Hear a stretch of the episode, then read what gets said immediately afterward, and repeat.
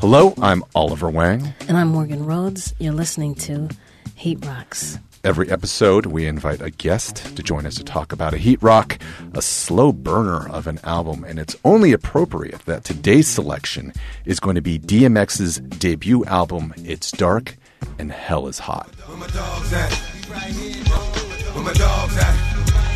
What must I go through to show you shit is real? And I ain't really never gave a fuck how niggas feel. Rob and I still, not cause I want to, cause I have to. It don't make me Yo, so it's almost been 20 years since DMX dropped his Dark and Hell is Hot, his debut album for Def Jam.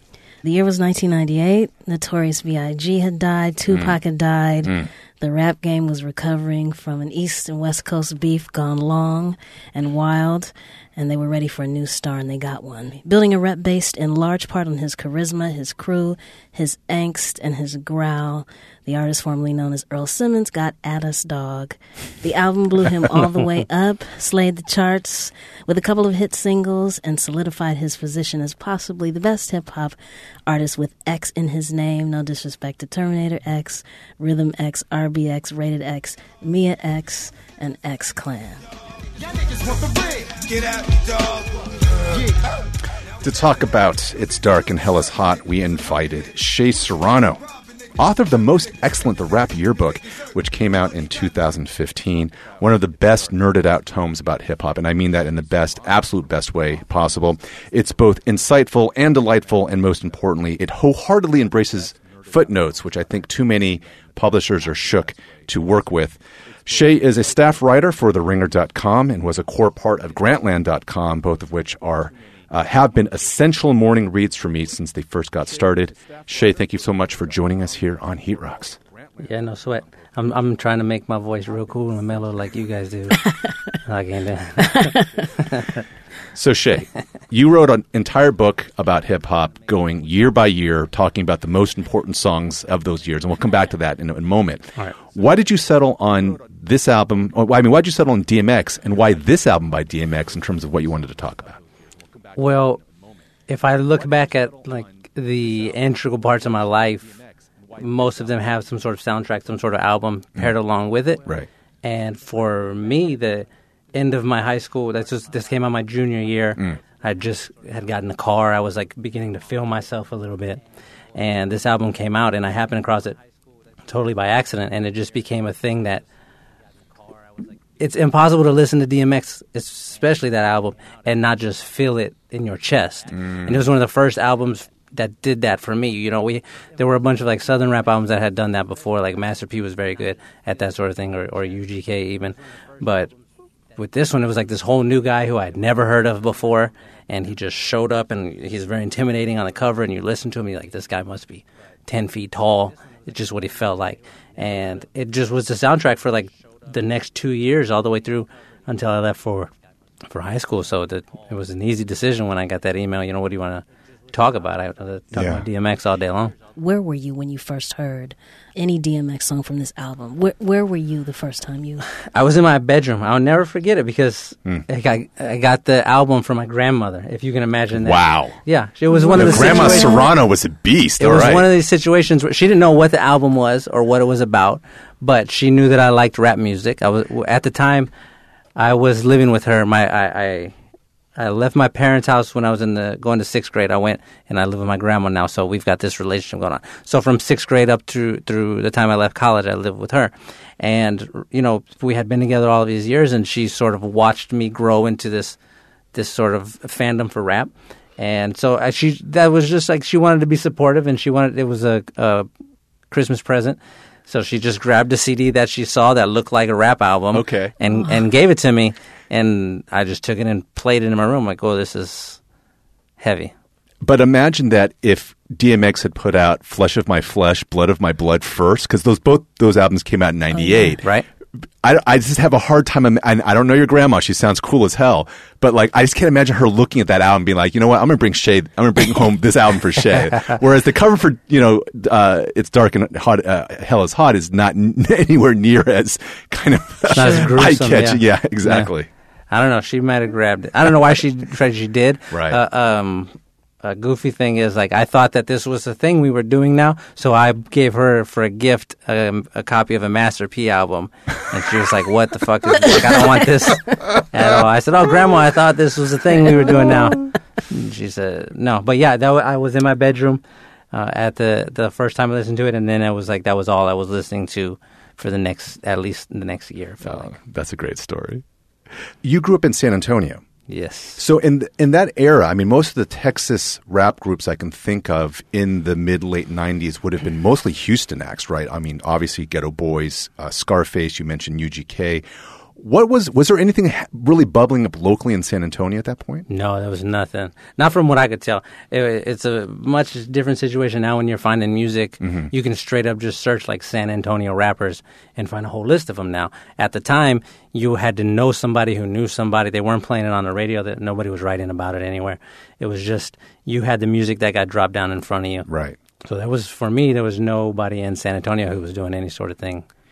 Now, in your book, The Rap Yearbook, when you write about DMX in your chapter about the most important song of 1998, which you identified as being the Ruff Ryders anthem, you say of DMX that he is, quote, the most compelling person you have ever considered, meaning you, Shea Serrano, have ever considered. Mm-hmm. Can you elaborate on that? What makes DMX so compelling to consider? Well, for me, it was a situation where prior to writing that book, my relationship with DMX was strictly based off of that album. So that I didn't know any background information. I didn't know how DMX became DMX. So when you're researching for the book, you, you we settle on the, the song that we're going to do, and then I spend like a month researching everything I can about this guy. So I I started reading all of the stories about. Like I read his autobiography, for example, or Right.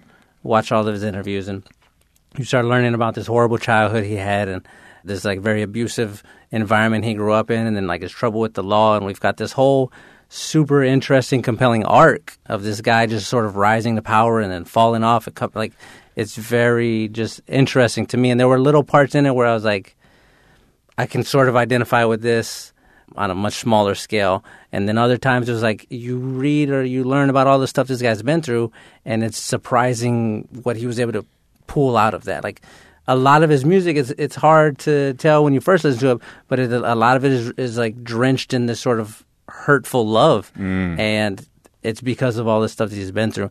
So it's just that's why it's so compelling to me. It's just like a good, it's a good story. Yeah.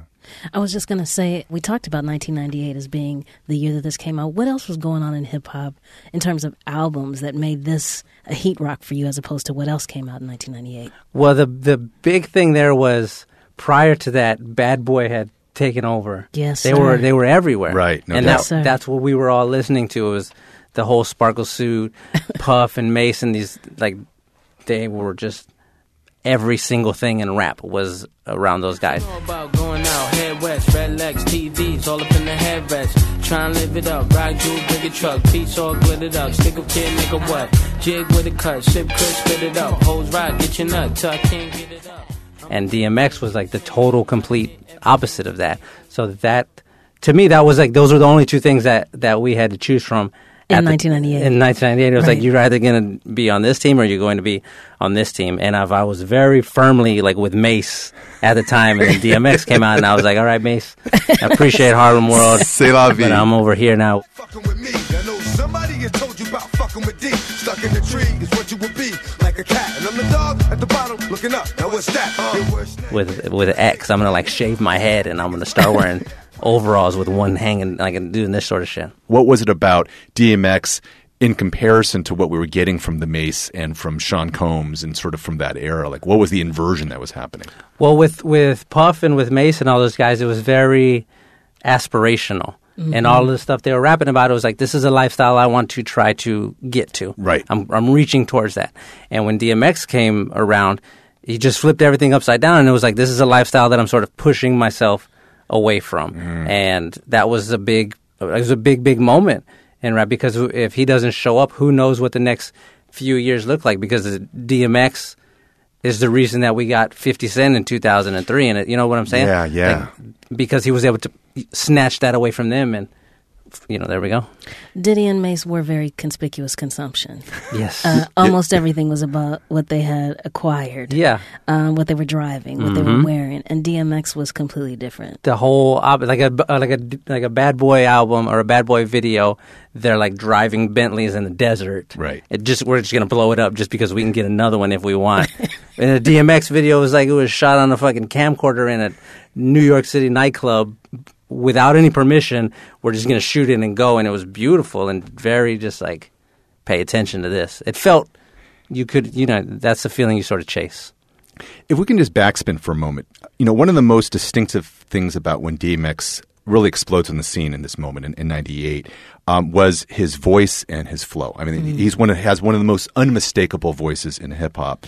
Um, but as much uh, as that was a signature style of his, what's fascinating is if you go back five years to around 92, 93, with DMX's first release, which was his independently released 12 inch, there's a song called Catching the Same Hell.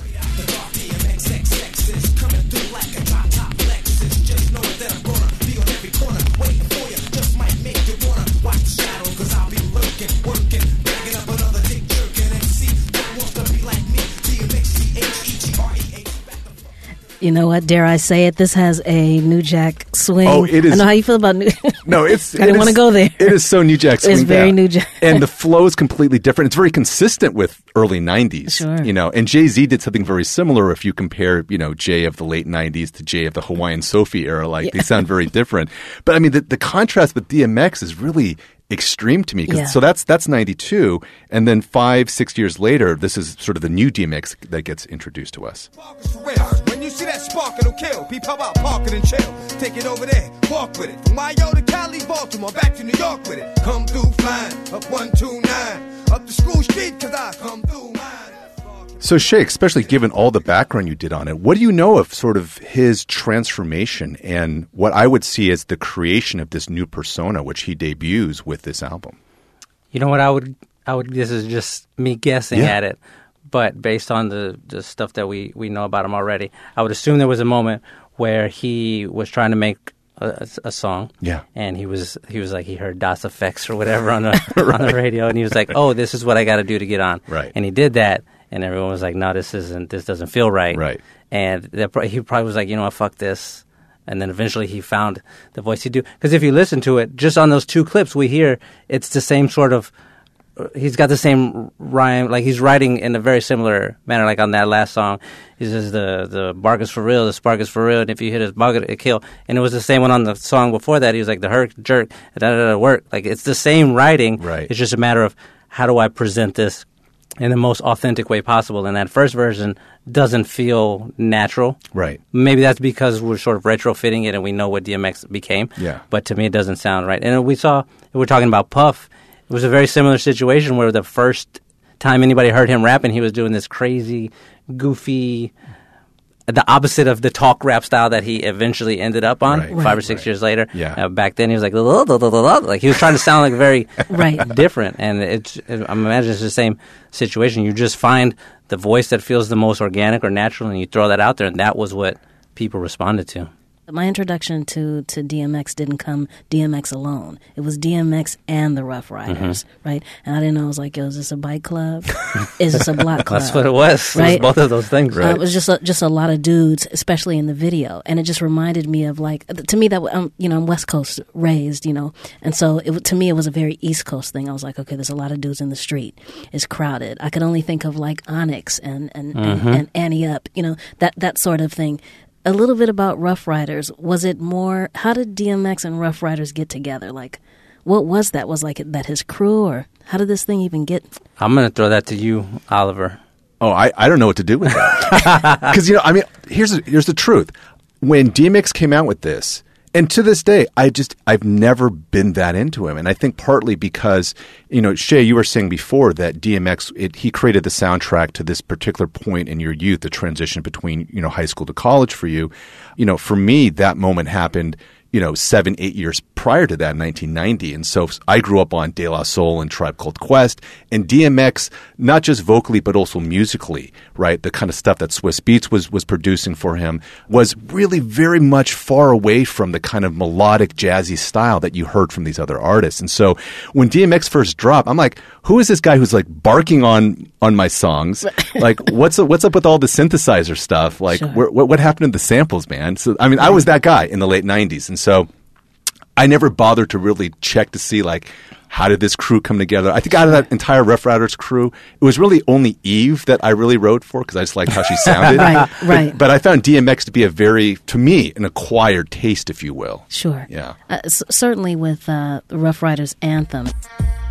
Something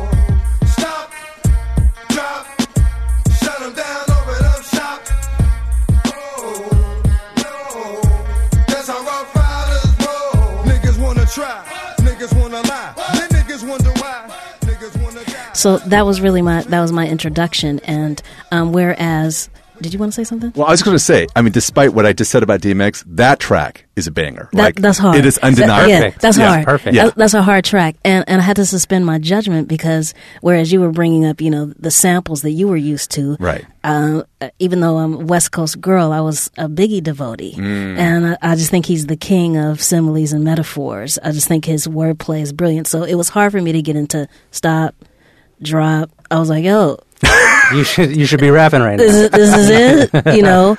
But but I was so just into the to the video. I was like, it was just a, a, a new culture f- for me. And it, but I- but I was also confused because I didn't know if this was his crew, if if they were introducing Ruff Ryders as like I said, sort of a, a bike club, and then there was Eve. So I mean, we we won't be able to see the video, but you know what I'm talking about. right, right. Right? Two hundred brothers There's a lot on of guys. bikes. Right? yeah, there's a lot of dudes. For, for first, sort of the prison workout, you Mm-hmm. know, dudes outside with no shirts on, and then of course the dogs. yeah. So, do you want to? Well, you- I mean, ahead. Shea, you wrote about Ruff Ryders Anthem in the Rap Yearbook as being the most important song of 1998. Yeah. And we've already talked a little bit about why you made that argument in terms of it inverting, you know, the 97 Puff Daddy Mase style that came before it. I mean, you have this really great turn of phrase where you say that DMX, quote, uh, helped turn one's eyes away from the moon and down into the dungeons, which does feel very like, you know, Uh-huh. I wrote that. That's a You- good I- line. it is a good Good line. line. Nice. Forgot. You got to put that on wax, man. That's tight. But you just said, you know, just a moment ago when, when we were talking about uh, Ruff Ryders Anthem being a banger, you said it's perfect. So, what is it about this song that makes it perfect for you? I I really enjoy all of this, uh, every every single part about it. You've of course got this sound that you've never heard before. That sort of sitar. Right. That's going like who What is that? Yeah, Where- yeah. I don't know what instrument that is. Right. I didn't know what instrument it was until I wrote about it for the book. I didn't even know that that was a thing. Mm-hmm. I didn't understand. Like you're talking about the pacing. Nobody had rap like that before. Nobody has rapped like that really that well since then. It was all of these brand new things, and it was a situation where you had this song that immediately felt very poppy, mm, mm. but it felt poppy with like the most amount of gravity I've ever heard a pop song sound. Like it, he tried to do the same thing with with Up in Here, and it it went a little too far toward the pop side. It didn't feel as as dirty or as intimidating. Right. But this one, it was like, yo, he just rapped. He was gonna spit on this lady. Like I never heard anything like that before. Right. You probably you are you allowed to even say that type of stuff? And it just was a very it's an intense song to listen to. Yeah. But one that also just fits in any situation. Short the violence, my niggas moving silence like you don't know what our style is. New York it, then we split it. You fucking right. We This was like a club song, right? But it's not like the kind of shiny club song that we, you know, we typically think of, especially Right. for that era of hip hop. In that this is something that would go hard in the club and people would dance to. But when you really listen to it and the feel of it and the lyrics to it, you know, again, it's not trying to be some like, you know, Cristal in the club type tr- No. track. I mean, it's it is dirty. It is a dirty, dirty It's song. straight grimy, and you put that with the video. Mm-hmm. You know, uh, th- you know. Then, then to me, it's it's really grimy. You mentioned also in your book. I don't know if it was on this particular song, but you said there was something like sixty or something threats. Mm-hmm. Oh yeah, yeah. Is, yeah. that, is that on this song? Yeah, it was on the. There's like a whole chart we did for the album. But yeah, uh, it was just full of threats, every all of everything. So who, who are the, what were some of the threats on there? Like who are they directed towards? Any anybody, just straight up the entire. And that's what DMX was so great about. Is like he's coming after everybody's neck. And so it was a it was an album you could put on, for example, if you're about to go play basketball. Yeah. And you put that on and you're like, I'm about to fucking drop sixty points on these guys. But you could also put it on if you're about to get in a fight. Or you put it on for any sort of situation and it always just felt he was very good about making it feel like a very specific thing Yeah. without ever directly telling you exactly what that specific thing was. So you just inserted all of your stuff into it. I never had anybody who was like trying to murder me, but I swore I did in 1998 when DMX said it the way he said it. Sure. I was like, this is he's talking to me right, Right. now about me. But he also set himself up as as as almost a little bit crazy and unpredictable. Mm-hmm. And one of my favorite lines is something like, um, "You might think it's funny, but you don't know me, money." Yeah. it just lets me know that like, don't you know, don't test me. I might Yeah. be mild mannered, but I am also also crazy. And so Yeah. it, it was. You can't take the this song away from the video. And I wish we this. I wish we could you know watch it on this show, but it, you you cannot separate. It could be a club jam. W- without the video, Right. Once you see the video, It's you're like, just like, nah. We'll take a quick break. We'll be back with more Heat Rocks after this. Hello, I'm Carrie Poppy. And I'm Ross Blocher, hosts of MaximumFun.org's Ono, Ross, and Carrie. We wanted to tell you the good news that our podcast is now weekly. Yeah, weekly. On Ono, Ross, and Carrie, we don't make extraordinary claims, we investigate them. We go undercover with fringe religious groups, investigate paranormal claims, and participate in pseudoscientific medical treatments and report our findings to you. In a time where alternative facts reign supreme, we cut through the murky spin to give you the real deal on topics like UFOs, the anti vaccination movement, Scientology, and even apocalyptic churches. We're even undercover for some very exciting investigations right now. Well, not right now, right now. Yeah, that would be unwise. That's Ono, Ross, and Carrie at MaximumFun.org. We show up so you don't have to. I love it. Oh, good man, stuff. every time. Uh, well, I hope that you're enjoying this podcast you're listening to as much as we are pretending to. But anyway, why not listen to another podcast too? It's called The Flophouse. And on our podcast, uh, we have recently watched a movie, often a bad movie, and we review it on our podcast, but mainly talk about other stuff and, I don't know, hang out. It's all about hanging out, feeling you're like you're being with your best friends. Who are your best friends? Us three. Dan McCoy, Emmy Award winning writer for The Daily Show, Stuart Wellington, owner of the best bar in Brooklyn, Hinterlands, and Elliot Kalin, former Emmy winning head writer for The Daily Show with Jon Stewart, former head writer of Mystery Science Theater 3000 The Return, uh, so many things. Author of the upcoming children's book. All right, that's enough. The Elliot's credits just go on and on. Yeah, but if you like the idea of listening to three funny guys talk about bad movies, then why not come over and listen to The Flophouse? It's uh, available at MaximumFun.org or wherever fine podcasts are found. So get out of here. I'm also wondering because you know in your intro, uh, Morgan, you were talking about how this this moment in '98, this is after Biggie and after Tupac have died, Yeah. and there were definitely certain kind of pretenders to the throne of trying to be the next uh, Tupac, Ja Rule, perhaps being the most obvious case. But I always feel like DMX was trying to work somewhere in that kind of in, unhinged thug kind of lane, if you will. And is that a fair argument, or do you think that DMX was really something that was outside of the the, the Pac universe? I think at the time he it was outside of what Pac was doing. Uh, Tupac was very much the the like first movie screen type gangster rap guy that we had, Right. And everything after that got retrofit into his model, and he was super into like. I'm going to speak for the people, and I'm going to do that. And there was a, a, you know, you could take any song, and you found that there's some sort of social meaning that he's trying to, to stitch into this. And DMX felt like he's just getting this out of him, this anger, this angst, this hurt.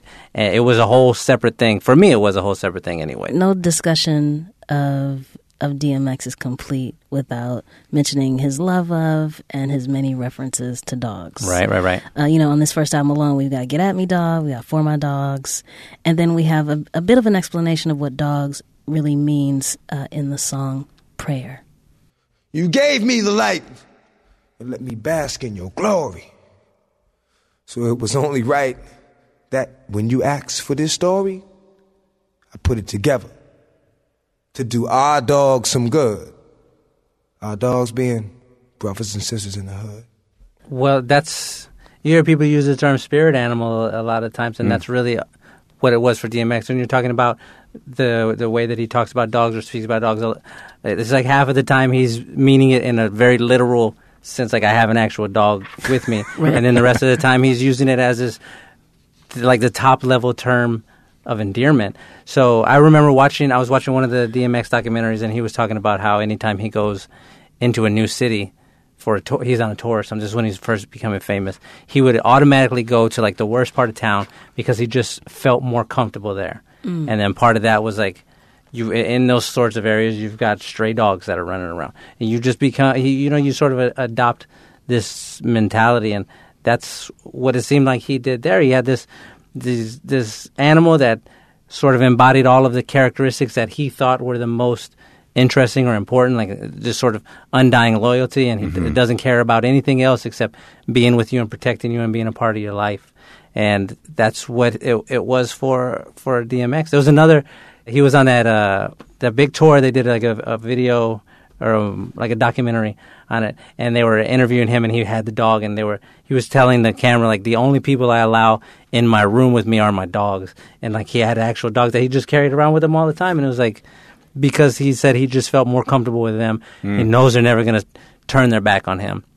And I think that all goes back to the whole stuff about when he was a kid, and you, you sort of are looking for that loyalty all the time growing up, and you've got a dog who you know will always be there for you. It's like this is a very interesting. I've got a dog right now that I care about very much because I know he's never going to tell my secrets that I told him, mm. and all he wants to do mm. is like I can lay on the couch and eat French fries with me, and that's it. That's the only thing he cares about. He doesn't Right. care about anything else. He doesn't care if I send a tweet about him or like if I have a book coming. He doesn't care about anything else except just laying on my leg and eating a French fry. And it's like a very beautiful relationship to have.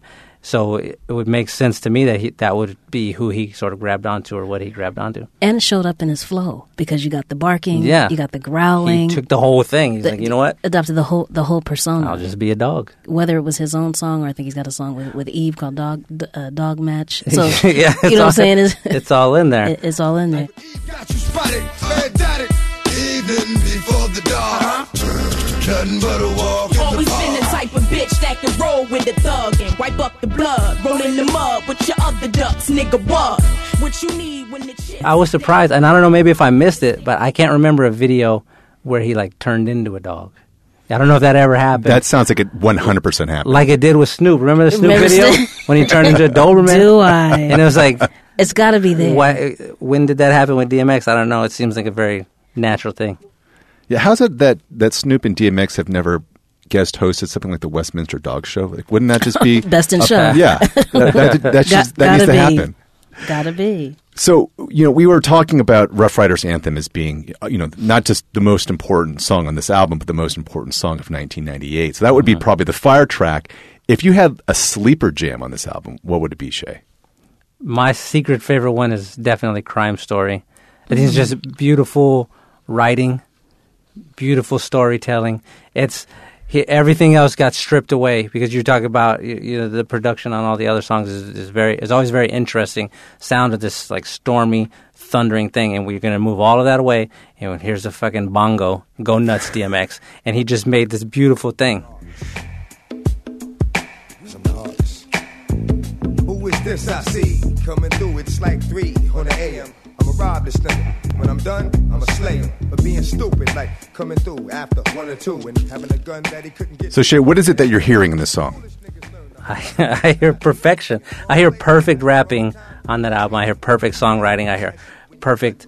Uh, you hear people talking about like conception albums or conception songs. Like that's a perfect example of what it should sound like and what it should feel like. He tells this whole great story, starting with the beginning of his day and sort of getting chased by the cops, and like he pretends to be this woman and to, to escape, and like it's very just this whole clever thing. And it ends like in the most DMX way possible, not with him escaping. When you, you're able to write this song, you can make it end however you want. He doesn't want to end with him, him escaping. He doesn't even want to end with him getting caught or in a shootout of any sort. He's just going to walk into a police station and blow it up, and everybody's dying too. And that was like, that song is a perfect DMX song. If I'm playing one song for a person, Yeah. to understand why DMX why 1998 DMX in particular is like one of the greatest rappers of all time. That's the song that I mm. that I have to pick there. He's fully confident and fully just in the moment. broken, fucked up in the game. But now I got a name, and niggas know my name. Knock at the door. Police, we're looking for a man who killed a couple of cops last night. And the reward is 10 grand. I play like a bitch. The thing about Crime Story that stands out to me too is that this is one of the few songs on the album that Swizz Beatz didn't produce. This was done by I think Irv Gotti and Lil Rob. Mm-hmm. You can hear it. Yeah, and I mean it's a it's a straight blaxploitation era funk loop, right? And most of the rest of the album is not like that. Mm-hmm. And I think this is worth getting into in terms of the sound of the album because besides this album blowing up DMX, it was pretty much the introduction of Swizz Beatz to the world, Right. and that his production style really defined, you know, late '90s, early 00s hip hop in terms of him using the Triton, that which is a synthesizer. You know, along with Timbaland, these were like the main people leading the, the charge away from sample-based production, more Right. towards synthesizers. Let's take a listen to, for example, uh, "For My Dogs" to kind of get a sense of that that Swizz Beatz sound.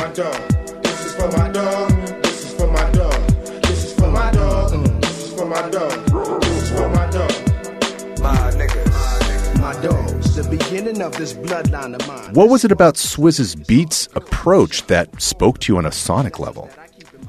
mainly it's what you're talking about here. You, I had just never heard it before. I'd never heard these sounds, and that's always an interesting thing. And uh, more than just it being an interesting sound, it's got to be like a good, interesting sound. And uh, as spacey as they are, they do feel very like earthbound, which is a hard thing to pull off. And that that's a a wave he was able to, to stay mm. right around the, the top of. You know what I'm saying? So when it, even when that song comes on, it's like you forget how good every beat is until you turn it on because DMX is such an overpowering rapper. You turn it on and you go, oh shit, I forgot. Like this, is, this is a great start to a song, even with just a noise. Who? How do you find that? How you think of that? Swizz was like the dude at that moment. for my dog. This is for my dog. For my dog. This is for my dog. This is for my dog. it also listening to this again is there's a lot of space in his productions, Uh-huh. right? And that we were talking earlier about who rhymes like DMX, and one of the things about you know stop, drop, right?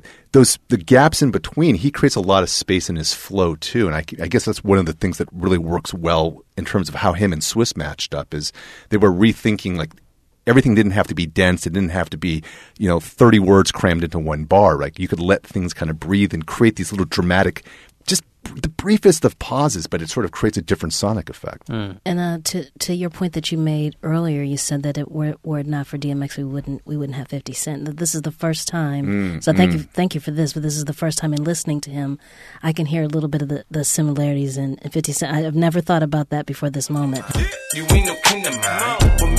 You ain't no kin of mine. What makes you think that I won't run up on you with the n- uh-huh. We do this all the time. Right now we on the grind. So hurry up and cop and go. We selling it. Uh-huh. Shorty, she's so fine. I gotta make her mine. I like that, gotta be one of a kind. I crush him every time. Thank you for bringing it up, even in the even in the sort of the sing songy flow. Because that mm-hmm. was one thing I did like about DMX is he had a little bit of a sing song Yeah. song songy flow, and he sounded good. He didn't sound mm-hmm. like a, a a studio orchestration. So Yeah. thank you for bringing up that point because now I'll listen to Fifty Cent a, a, a little bit more differently. All right. I, I just didn't know. I just didn't see the similarities before. Right, but, right, right. But yeah, now I do. You're saying 50's a biter. That's really what you're saying. 50's great. We should we could have done Get Rich or Die Trying. For we'll sure. do that for the next one. right, right, exactly. You know, a lot has been written about the demise of DMX. What's happened to him over the years? Is to you? Is there anything in this album that hinted at uh, any sort of fragility of mind, of spirit? I mean, this was 1998. Right. It's on top of the world, but are there, is there anything in here that you thought? Yeah, absolutely. That's basically what the whole album is for me. Is letting it's like presenting this guy who is in a very bad spot in his life and is letting these things out and just sort of opening himself up as this vessel for like you're talking about with with God. It was all Yeah. very spiritual. He's even got the whole like an actual prayer on the album.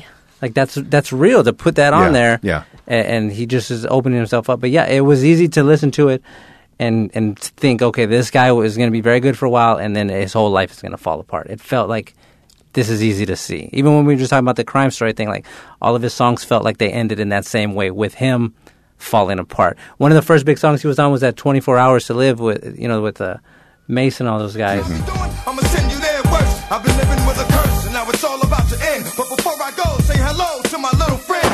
to end. But before I go, say hello to my little friend. But I got to make it right, reconcile with my mother. Try to explain to my son, to my girl I love her. See four up under the coat, snatch up my dog. Turn like three villains on Wall The same thing happened in that one. Like he he spent he, the the premise of that song is if you had 24 hours to live, what would you do? And everybody else is like, oh, I'm going to meet my mom. I'm going to take care of my kids. I'm going to do this. And all of DMX's 24 hours were just like, I'm going to commit a crime. I'm going to commit a crime. I'm going to commit a crime, and then I'm gonna, we're all going to die. 1998 DMX. I'm putting him up there with any rapper in any year that you want to mm. grab. Give me 1998 DMX, and we're gonna. It's going to be. It's going to be a competition. Oh, that is throwing down the gauntlet with For that sure, one. it, it, it is tough to to uh, to look at an album as as maybe being you know bright and uplifting. If you name it, it's dark and, and hell is hot. Yeah, it's he's hard to letting come- you know right there. it's He- hard to come away from that and be like, it, this is going to be great. In terms of other songs on this album, that a crime story is one of the ones that sort of stands out sonically, but then thematically, I think one of the other surprises you hear on this um, is is basically the love song, right? Which is That's it. which is It's a how it's how it's going Great down. love song. How's it going down? It's on till it's gone that I got to know now. Is you with me, you what? Think I'm trying to give me a nuts. Cause hunters wanna give me the bug. I'm politicking with That the shit. song is, for me, one of the best rap love songs of all time, and in part because we get this, not even a new version of DMX, but we get a version of DMX this moment in the middle of all this chaos in the album because it's right around the, the middle of it. Yeah. where it's like he's presenting all these crazy things and these terrible things, but also like, oh, he might he might just be a normal guy who sort of just wants somebody to give him a hug. Is is is all this, and he presents it in this in this very hardcore way. Like uh, the song opens with a guy asking a, a woman whose dick you suck, and like that's a that's a gnarly way to Open a song to, about op- to open a song about love is a gnarly way to, to have a com- that's by the way that is it's never funny if you do that when you call someone Yeah. It's Yeah. funny zero percent of the time right. Don't don't try this at home. it's really it doesn't it doesn't work but yeah well, you've got this DMX who's rapping about love and it's and it's very a very atypical love song where he's like he's rapping from the point of view of not a guy in a romantic relationship but like a guy who's uh, on the side of a romantic relationship and sort of double dutching his way in and out of it. And Yeah. and he's being very delicate about it and like I don't want to have to kill this guy and let's you know let's handle it how we need to handle it sort of situation. And it's it's great. One of the sneaky things that he does on this album and I, I think he's done it better than basically anybody else has ever done it is you can always hear when an album comes out and you can tell when there was a conversation in the studio when a, and when a rapper was like okay we got we got the club song. Now we need a song for the women. Now we need a song for the guys. Now we you can feel that sometimes in in music. Right. and, but on this one he does all of those things and you never feel it. You, you don't realize until you look back and you're like oh he had this song yeah that's Right. he hit all of the points he needed to and it never felt weird and it never felt forced. And that's why he was a genius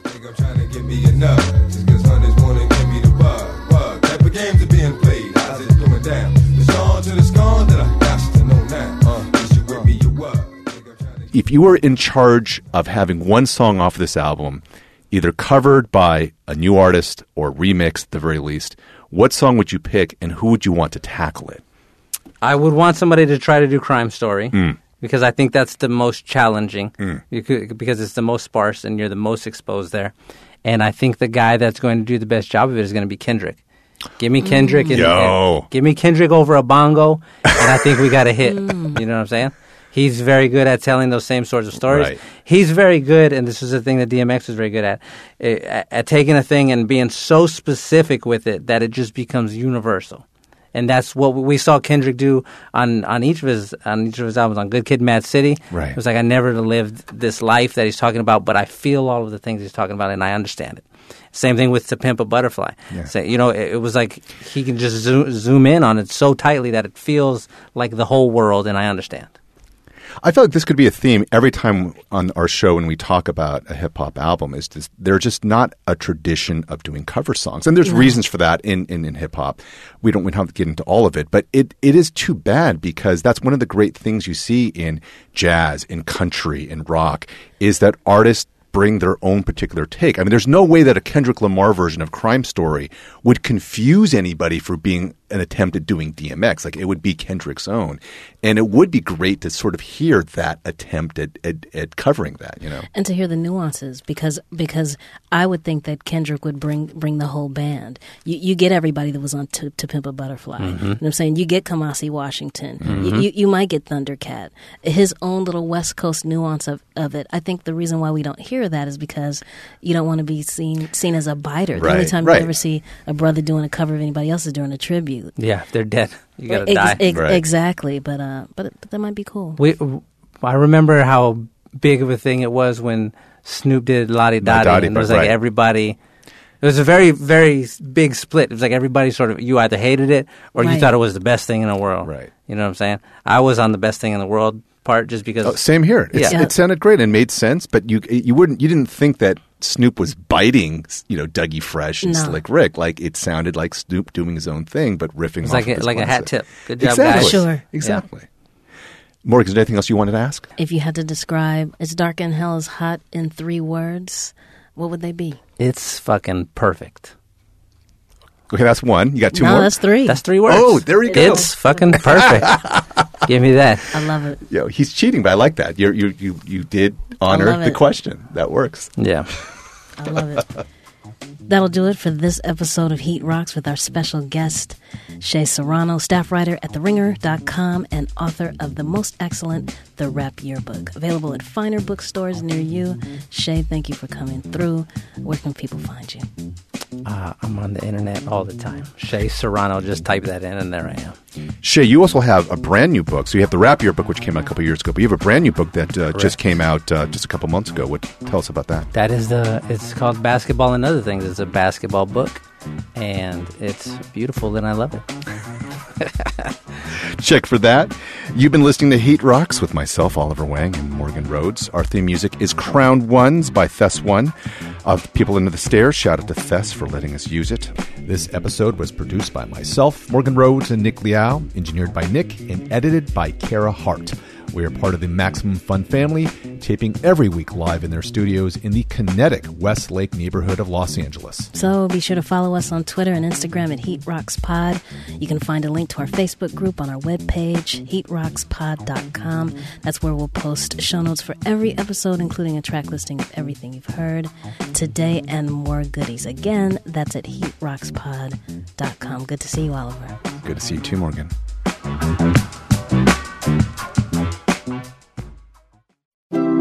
MaximumFun.org. Comedy and culture. Artist owned. Listener supported.